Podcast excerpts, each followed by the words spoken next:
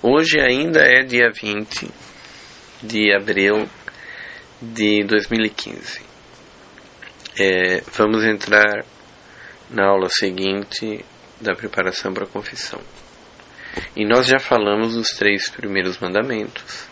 Agora a gente precisaria falar dos mandamentos da igreja, que são é, simples, mas um deles é muito profundo. Ele vai exigir uma explicação maior de nossa parte. Então, existem cinco mandamentos da igreja.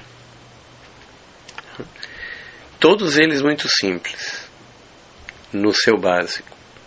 Um de uma profundidade extraordinária no na no seu, digamos assim, desenvolvimento. Esses cinco mandamentos são, é, em primeiro lugar, é, um mandamento que é igual à segunda parte do terceiro mandamento que a gente citou na, da lei divina. É o guardar domingos e festas. Tá? Na medida que é um mandamento divino, esse se refere à vida espiritual e a você é, doar uma parte, mais ou menos, um sétimo do teu tempo útil para vida espiritual, para oração e para se aproximar-se diretamente com Deus, para comunhão com Deus. É, na medida é, em que a igreja preceituou algumas coisas, é, nós temos aí uh, a obrigação de evitar certos trabalhos nos domingos e dias santos e assistir à missa é, nos domingos e dias santos. Sobre este, a gente já falou quando a gente estava no terceiro mandamento. Então, a parte que é da igreja deste mandamento é a parte de abster-se de certos trabalhos e de assistir à missa. Então, este, esta parte é o que a igreja é, tem como, digamos assim, primeiro mandamento. O... Um outro mandamento da igreja é que a gente se confesse pelo menos uma vez ao ano. E este pelo menos, é, esses mandamentos da igreja não têm uma ordem certa que eu saiba, então são cinco, e mas em alguns lugares o que eu estou citando como primeiro pode ser o terceiro, assim por diante. O, digamos assim, o segundo mandamento da igreja, que poderia ser o de qualquer número, o, o segundo mandamento da igreja é gente confessar-se uma vez ao ano. E este mandamento, ele a igreja exige que ele seja cumprido entre 1 de janeiro e 31 de dezembro. Quer dizer, ao longo do ano. Tá? E, e isto é, a igreja nos obriga, mesmo que nós não tenhamos um pecado grave. Tá? Quando nós é, cometemos um pecado grave, nós não podemos é, comungar a não ser que primeiro nós tenhamos nos confessado sacramentalmente. Hum. E se a gente já tem todos os pecados graves que nós cometemos perdoados pelo sacramento da confissão, é, nós podemos é, comungar é, quantas vezes quisermos, uma vez por dia, no máximo na, uma vez por dia no, no, no máximo, sem necessidade de confissão. É, o novo Código de Direito Canônico permite que a pessoa comungue uma segunda vez no dia, não mais do que isso, mas desde que essa segunda comunhão seja dentro da missa. Se a primeira, a, prim, a primeira comunhão do dia pode ser dentro da missa, é, como tem sido mais comum nos dias de hoje, ou fora da missa. Mas se houver uma segunda, tem que ser dentro da missa completa. E antes de 83 só era permitido uma comunhão por dia. E não importando como fosse a segunda. É, é, o, esse segundo mandamento da igreja e preceitua, porque assim a igreja o, o pede, é, que mesmo que a gente não tenha um pecado grave, nós nos confessemos uma vez por ano. Se a gente não tiver pecado grave algum cometido desde a última confissão, nós podemos renovar a confissão de um pecado grave passado. Isto não é proibido, inclusive este é louvável porque nós não, nós não nos confessamos apenas para obter o perdão dos pecados. Nós nos confessamos para é, receber a graça sacramental da confissão. E a graça sacramental da confissão, ela é útil para a gente crescer na vida, na vida cristã e é útil inclusive para nos dar mais força de não voltar a cair no pecado. E para que haja confissão, tem que haver acusação. E nós somos obrigados a nos acusar de todos os pecados graves que nós cometemos desde a última confissão, sem exceção. Porém, se nós não temos nenhum pecado para confessar desde a última confissão, nós podemos repetir a confissão de qualquer pecado que nós já fizemos para que seja matéria válida de confissão. E isso é suficiente para a gente receber a absolvição. Pode-se também confessar os pecados que não são graves, que são pecados leves, que a gente já explicou nas primeiras aulas o que, que era. Só que neste caso, a gente tem que estar realmente arrependido deles e com verdadeiro propósito de se, de, de se emendar.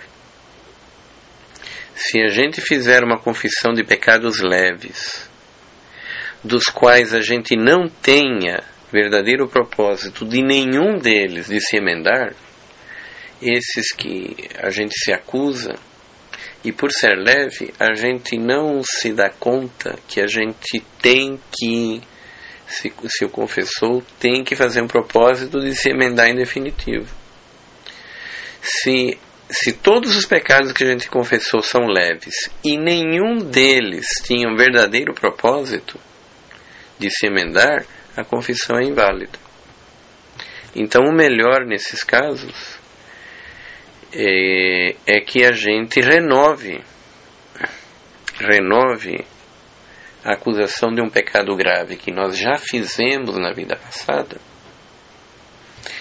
E isto, é, como supostamente deste nós temos o propósito de não cometê-lo mais, isto já é o suficiente para validar a confissão, mesmo que a gente possa não ter uma certeza absoluta se o nosso propósito nos leves é inteiramente é, absoluto.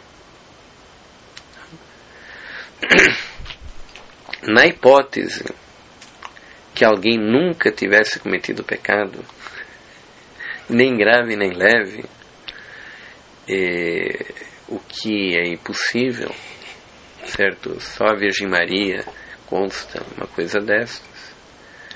É, poderia haver alguém tão santo que nunca tivesse cometido um pecado leve, pelo menos É, não é impossível, não é totalmente impossível que houvesse alguém tão santo que nunca tivesse cometido um pecado venial totalmente deliberado.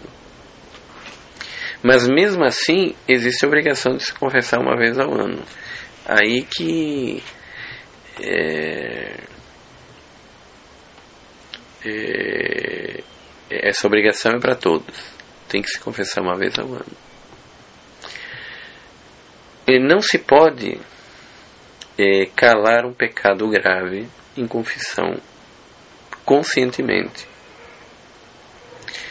Aquela pessoa que tivesse é, vergonha de acusar um pecado que ela fez, que fosse matéria grave de confissão, e ela calasse esse pecado por causa disso, ela estaria cometendo um sacrilégio. A confissão não seria válida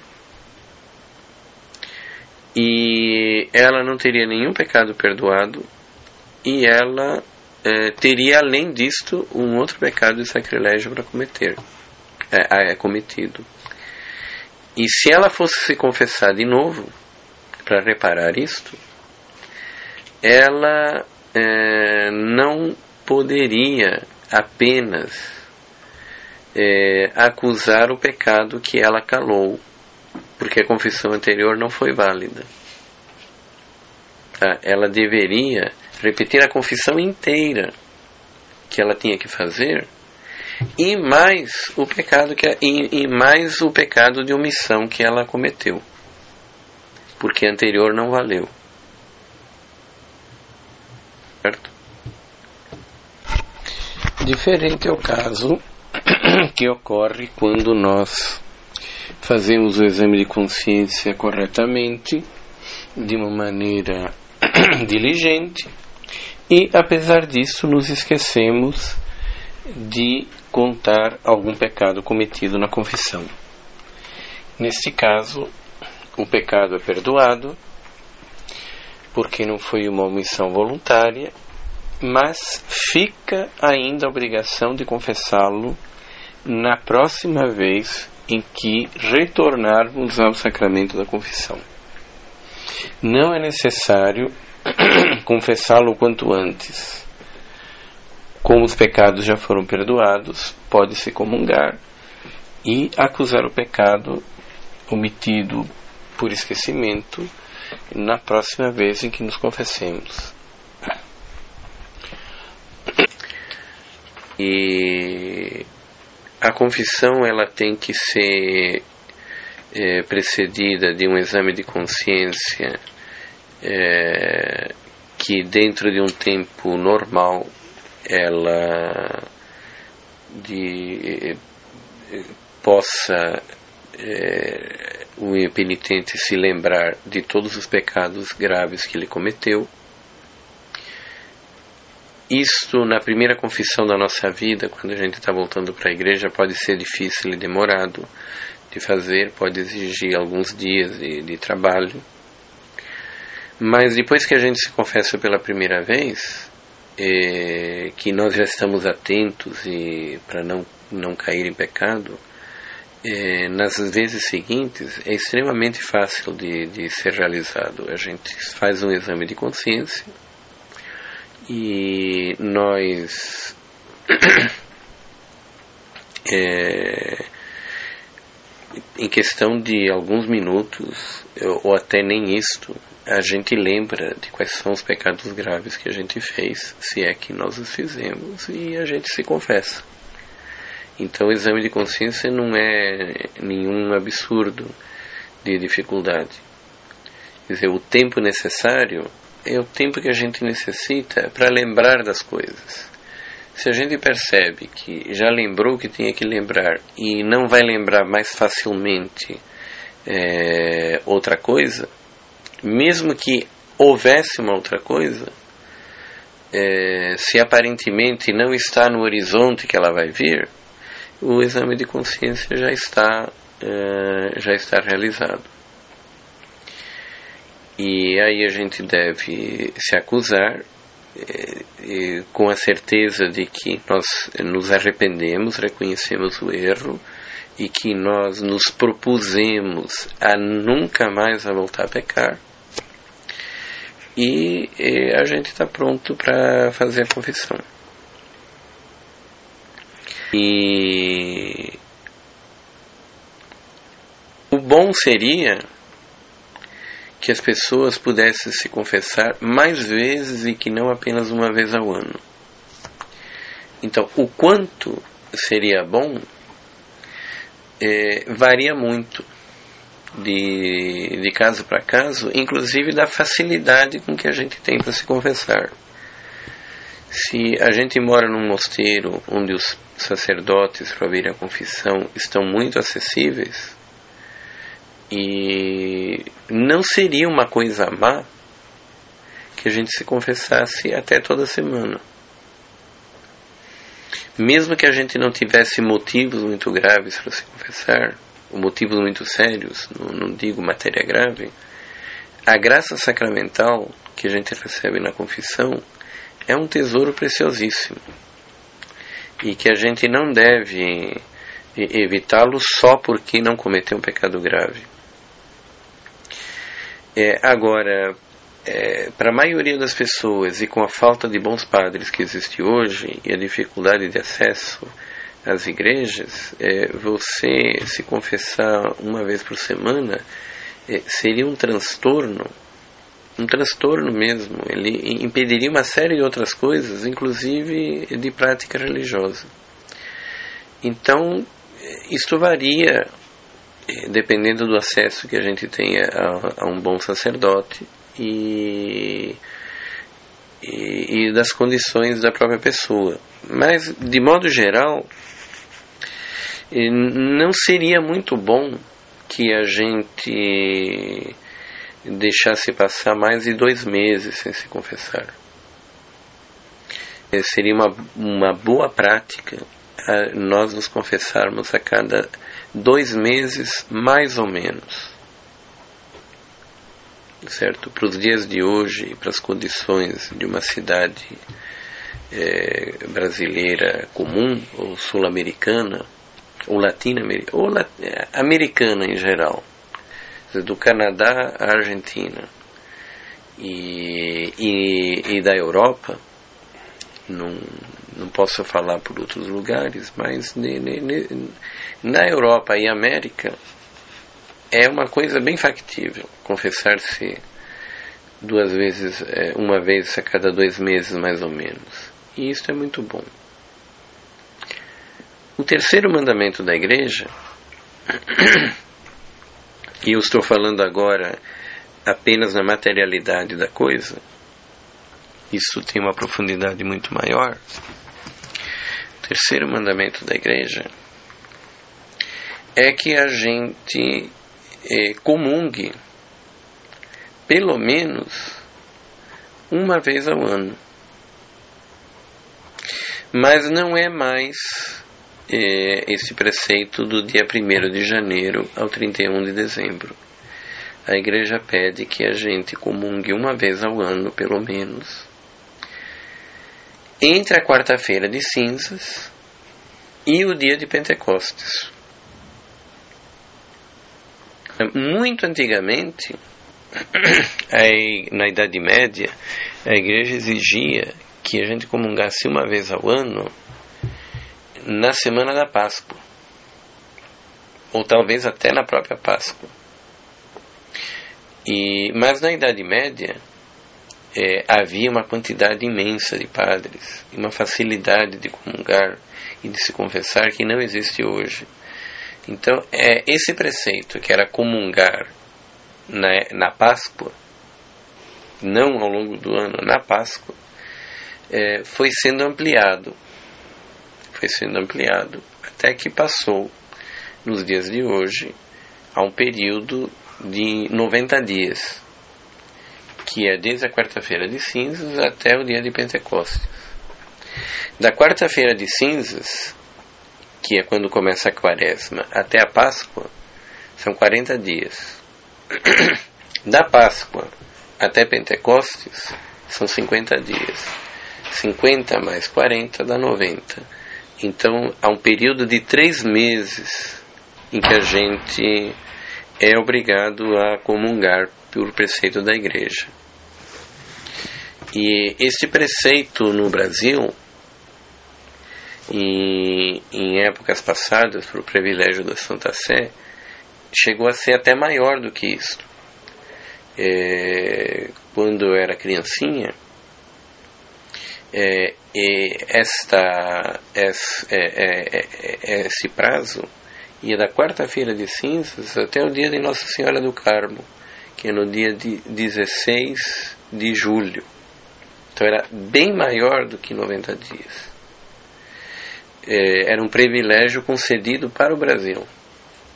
E esse privilégio, pelo que eu posso entender, canonicamente não existe mais. Eu posso estar enganado, mas eu já andei examinando essa questão. Ele deixou de existir. Então agora vale, salvo é, decisão em contrário da autoridade da igreja, que está no direito canônico, que vale para o mundo inteiro, da quarta-feira de cinza até o dia de Pentecostes. E, obviamente, se uma pessoa é, se converte três dias antes de Pentecostes e tem que fazer uma preparação para a confissão, e é impossível fazer isto até o dia de Pentecostes, ela está dispensada de fazer isto. Ela deve procurar fazê-lo quanto antes. Tá? E as pessoas que não o fizeram no tempo certo, a igreja preceitua que, é, que elas o façam o quanto antes. E havendo algum motivo espiritual é, grave, ou sério, ou razoável, justo, que pode ser avaliado por um bom sacerdote, é, facilmente se entende que a pessoa pode estar dispensada disto. Mas é muito difícil haver um motivo razoável. O, o, o prazo é, é, é um prazo justo. O único motivo razoável que costumeiramente pode acontecer é que uma pessoa é, resolve voltar para a igreja é, já no fim, é, depois da Páscoa. Então já está perto do dia de Pentecostes e não dá tempo para que a pessoa ela aprenda é, as coisas básicas em tempo para comungar antes do dia de Pentecostes. Tirando isto, é, é muito difícil. É, é muito difícil hum, na vida de uma pessoa comum, é, de um cristão comum, é, num país como os da América e da, da Europa, ela não conseguir comungar nesse prazo. E isto é é, isto é preceituado sob pena de falta grave. Quer dizer, ainda que a pessoa tenha comungado o ano todo, até a quarta-feira de cinzas, e depois o ano todo, depois de Pentecostes, a igreja quer que a gente comungue entre a quarta-feira de cinzas e o dia de Pentecostes. Não obrigatoriamente na é, semana da Páscoa, como às vezes se pensa. É que o preceito foi criado na Idade Média e naquela época é, o preceito dizia que é, nós somos obrigados a comungar uma vez por ano na Páscoa. Mas depois foi sendo ampliado e ficou o preceito. Isso se chama o preceito pascal. Mas é um pascal amplo, não é só na Páscoa. E o quarto preceito da igreja eu estou falando só da materialidade dessas coisas, mas é, depois eu vou abordar a profundidade disto aí. O quarto preceito da igreja é jejuar e fazer abstinência nos dias de preceito. Tá? E neste ponto, a igreja pede que a gente faça um jejum e uma prática de abstinência que é de uma simplicidade absolutamente extraordinária, que nós ficamos inclusive surpresos como é que se pode exigir isso sob pena de pecado grave. Porque é de uma simplicidade que beira a simploriedade. No entanto, a igreja exige isso sob pena de falta grave. Por quê? Porque é, supõe-se, Jesus diz que a gente deve jejuar e fazer penitência, etc., deve rezar e jejuar, e a igreja supõe que os cristãos é, eles pratiquem o jejum e a abstinência é, de uma maneira mais liberal. Mas ela não quer exigir isto sob pena de pecado grave, porque as circunstâncias das pessoas são muitas e não se pode dar uma lei que seja coerente com a vida de, todo, de todas as pessoas. Então, você preceituar é, jejum para um atleta, você vai matar o cara. Você é, é, preceituar abstinência de carne para cristãos que estão é, vivendo em países onde existe perseguição religiosa, ele vai se trair na frente de todos que ele é um cristão, ele pode ser morto. E então, é, tem certas circunstâncias onde, inclusive, é, você não pode fazer jejum. Às vezes você é um diplomata, você tem que participar de jantares para naquele jantar, naquelas conversas, você evitar uma guerra.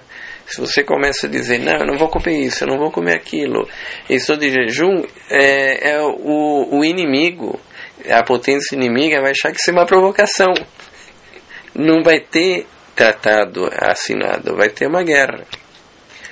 E, então são circunstâncias tão fortuitas. Você preceituar a abstinência de carne, ou jejum, para um cozinheiro, para um metre, é, como é que ele vai trabalhar? E então, é, por causa disso, a igreja até pensou em abolir a obrigatoriedade do jejum. Só que depois o Paulo VI pensou direito e ele viu, olha, se nós abolirmos a lei do jejum, o pessoal vai imaginar que que isso não existe mais, que isso é coisa do passado. Então nós vamos exigir apenas simbolicamente, mas é exigência. Tá? Para mostrar que é sério. Então a igreja exige é, que se cumpra o jejum de, de uma maneira extremamente simples, mas é apenas para dizer que o jejum ainda existe e que é para ser levado a sério. E aí depende eh, da boa vontade, do conhecimento e da prática de cada um. A igreja exige nesse quarto mandamento, em primeiro lugar, que todas as pessoas, a partir, todos os fiéis, a partir dos 14 anos de idade, elas façam abstinência de carne todas as sextas-feiras do ano, abstinência de carne de animais de sangue quente como é, pássaros, aves, boi, não é, animais de sangue frio, como os peixes, por exemplo. Então, que todos os cristãos dentro dessa faixa etária eles façam abstinência de carne todas as sextas-feiras do ano. Porém, como isso seria muito difícil em certas circunstâncias, a igreja diz que você pode trocar esta abstinência de carne por qualquer obra de piedade. Você pode ir rezar uns 10 minutos, você pode rezar um, um terço, você pode rezar uma parte do terço também você pode eh, ir ajudar os pobres por caridade, eh, você pode eh, ir na missa, dar catequese, ler um pouco da Bíblia, fazer alguma meditação, qualquer coisa que possa ser considerada uma obra de piedade, eu imagino que não a tua própria é, profissão, se você for médico, você vai tratar dos teus pacientes, isso daí não me parece que é propriamente o que a igreja está pedindo como uma obra de piedade. Certo? É, mas uma, é, uma obra de piedade é, pode ser feita com toda facilidade a todo momento. Inclusive, um cristão que passe um dia sem fazer uma obra de piedade é um cristão suspeito. Quer dizer, se fulano então não reza, não lê a Bíblia, não pensa em Deus, não faz nenhum bem ao próximo, é, é quase impossível a gente não é, ser um cristão verdadeiro e ter passado 24 horas sem ter feito uma obra de piedade. Mas se não se passou e, e comeu carne, ele está violando esse preceito. E apesar da, da simplicidade, isso é matéria grave. O outro preceito é, é, o, ainda dentro do quarto, é o jejum. Né?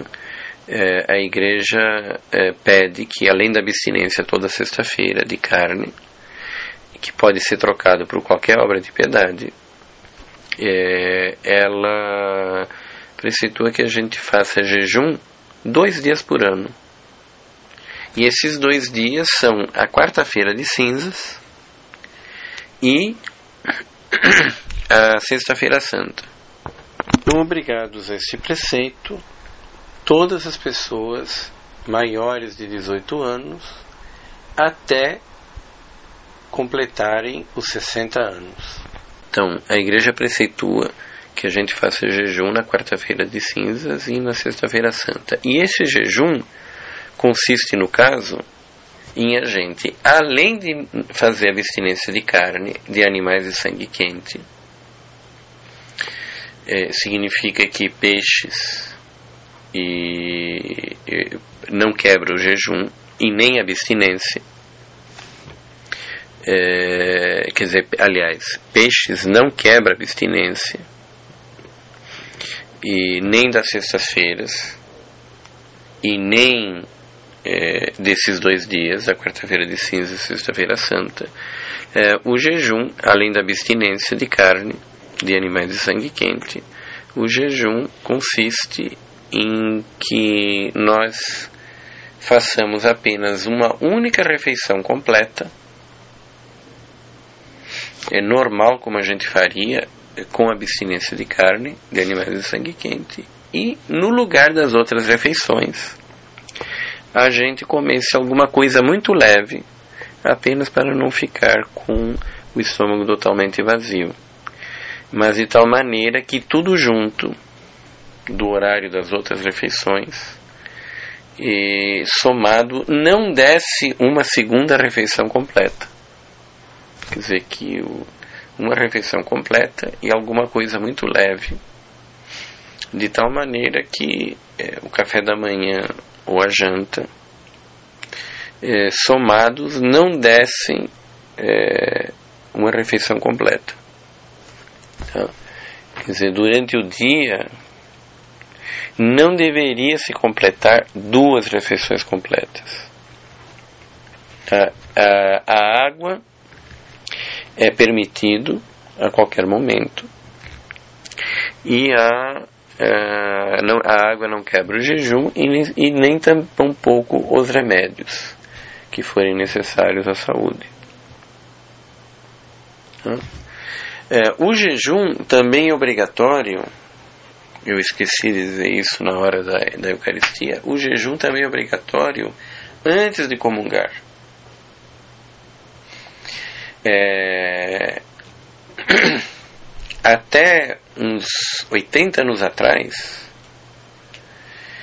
é, para poder comungar, era obrigatório fazer jejum a partir da meia-noite até o momento da Eucaristia. Então, se você fosse é, assistir missa às 11 da manhã, você tinha que ficar em jejum completo, exceto água. Desde a meia-noite que bateu o sino, que deu a, ao sinal da meia-noite, até o momento da Eucaristia. Nesta época, era muito comum se celebrar missa só de manhã cedinho. E o Papa Pio XII, que reinou entre a Primeira a Segunda Guerra Mundial, de 1939 até 58, ele mudou o jejum para três horas antes da, da Eucaristia. E a partir daí começaram a se difundir as missas vespertinas. Que não havia vista vespertina na igreja praticamente uh, antes disso, porque você teria que ficar de jejum desde meia-noite até as seis e meia da tarde. Jejum absoluto, tá? não esse de fazer uma refeição. E então, a partir do momento que começou a lei do jejum eucarístico de três horas, se, antes, da, antes do momento da confissão, da, da, da comunhão, não antes do momento da, do início da missa, começaram as missas vespertinas, começou a se celebrar em todo o mundo com frequência, missas às 5, 6, 7 horas da tarde. E depois, é, com o Concílio Vaticano II, o Papa Paulo VI diminu, diminuiu este jejum para uma hora. Como geralmente uma missa é, demora 45 minutos, e esse jejum de uma hora é antes da do momento em que recebemos a Eucaristia, e não um, uma hora antes da missa, então isto faz com que, na maioria das vezes, seja lícito eh, a gente até comer alguma coisa até meia hora antes da missa, desde que a Eucaristia seja tomada uma hora depois. É, esse, esse uma hora, como é uma lei da igreja, ela, os livros de moral sempre entenderam que é para ser tomado rigorosamente. Então, quando era meia-noite, não podia passar um minuto da meia-noite. É só podia comer antes da meia-noite. Sempre se entendeu assim. Quando era três horas, era três horas, não era duas horas e cinquenta e cinco minutos. E se a gente seguir o mesmo critério que não consta que a igreja tenha alterado, essa uma hora é uma hora. O indivíduo que percebeu que são 59 minutos, ele eh, não tem o direito de comungar. Por que, que é assim? Poderia ser diferente, mas é assim que a lei da igreja é. Isso não consta ter sido alterado. E então não é lícito para uma pessoa, ainda que um padre, um bispo, um teólogo, um canonista diga: não, mas isso é bobagem. É, isso não é bobagem porque isto é um preceito eclesiástico a gente tem que obedecê-lo como a igreja pede. A igreja pede que seja assim. Não consta que ela alterou. Sempre se considerou assim. Sempre se ensinou assim. E sempre foi explicado assim. E a igreja sempre soube disso e a igreja nunca corrigiu. Então, essas coisas não são direito natural. Tá? Essas coisas são direito é, eclesiástico. Então, se a igreja manda assim, é, não é lícito a gente dizer, não, mas eu acho que é diferente. Se fosse direito natural, é, a gente poderia tentar compreender é, a lógica da coisa para se ajustar à, à finalidade da coisa. Mas como é direito canônico e, e é desse jeito que foi preceituado, é, é assim que a gente tem que obedecer. Então, é uma hora mínimo exato. E é a mesma coisa da, do. Quer dizer, teoricamente, pelo, di, pelo direito natural, é um absurdo você exigir, sob pena de pecado grave, uma, uma abstinência de carne que você pode trocar por qualquer coisa. É, praticamente você não exige nada. É, mas é assim que a igreja preceitua. E ela, inclusive, faz de propósito. É tão fácil que é só para lembrar para as pessoas que existe isso. Que a gente gostaria que fizesse melhor. A mesma coisa da, da Eucaristia. Uma vez só por ano é muito pouco, mas é o que ela está preceituando e tem que ser obedecido. Se ela diz que é da quarta-feira de cinza até o Pentecostes, se comungou cem vezes fora desse período e nenhum nesse período, você está indo contra o que ela pediu. Então, essas coisas elas são assim porque é, é assim que é assim que ela quer ser obedecida e não consta que ela tivesse mudado de ideia. Tá? Se constasse, é ela que manda, certo? Então não, nós não temos direito de mudar, certo? Isso é feito assim para o bem dos fiéis e é assim que tem que ser. O último preceito da igreja é o de pagar o dízimo. É, dízimo significa décima parte. É, porém, é, a lei do dízimo não diz pagar apenas o dízimo, diz pagar o dízimo conforme o costume.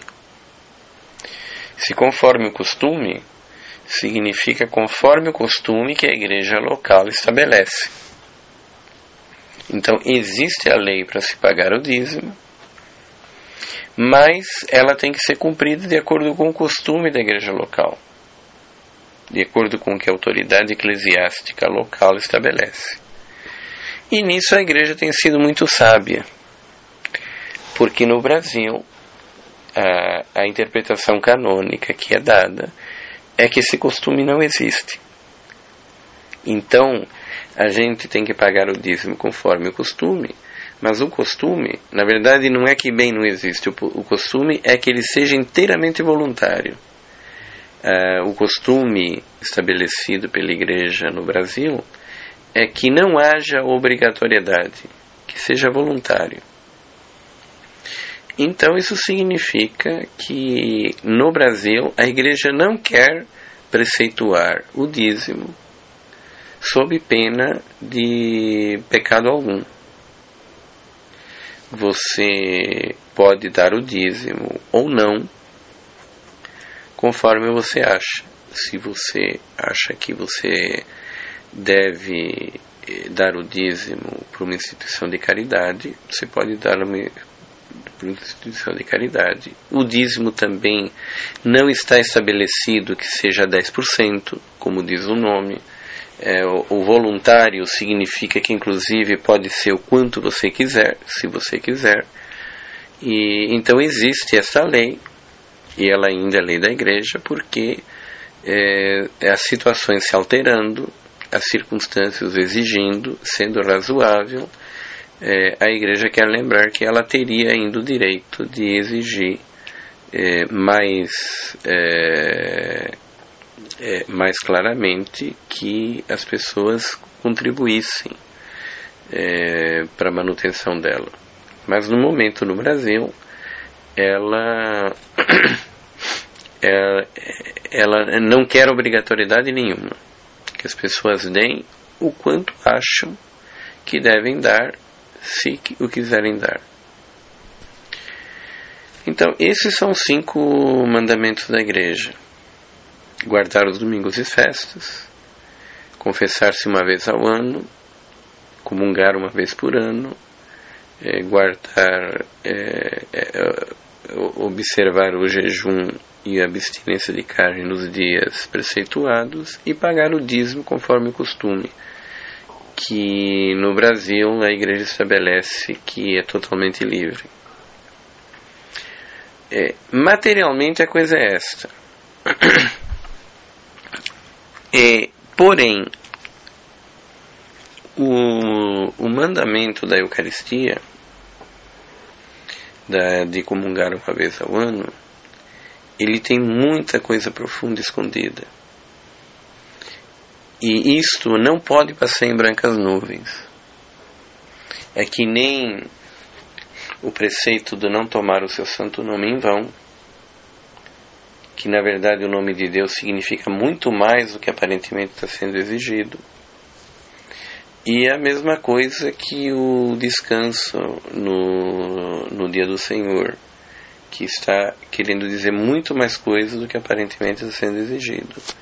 O preceito de a gente comungar uma vez ao ano, ele significa muitíssimo mais do que parece. E que não está caindo sobre. Uh, não está caindo sobre a ótica é, é, do que é matéria grave, do que aquelas coisas que a gente não pode e não deve nem pensar em quebrar com elas. O, o, a ideia, uma das ideias da primeira confissão e das seguintes é justamente que a gente consiga abandonar de uma vez para sempre todo pecado grave para ver uma divisão na nossa vida, antes e depois e que a gente possa livre eh, dessas coisas é, que comprometem tanto, é, que, que acabam com a nossa vida espiritual, a gente poder é, crescer em direção a Deus. sob a, o ponto de vista da matéria grave, a igreja pede apenas que a gente comungue uma vez por ano. Mas dentro do mandamento da, da Eucaristia, existe uma profundidade absolutamente fora do comum que a gente não pode passar é, desapercebido aqui para que a gente é, não perca a ideia de conjunto daquilo que Deus realmente nos está convidando. Então, este assunto nós vamos falar na próxima aula.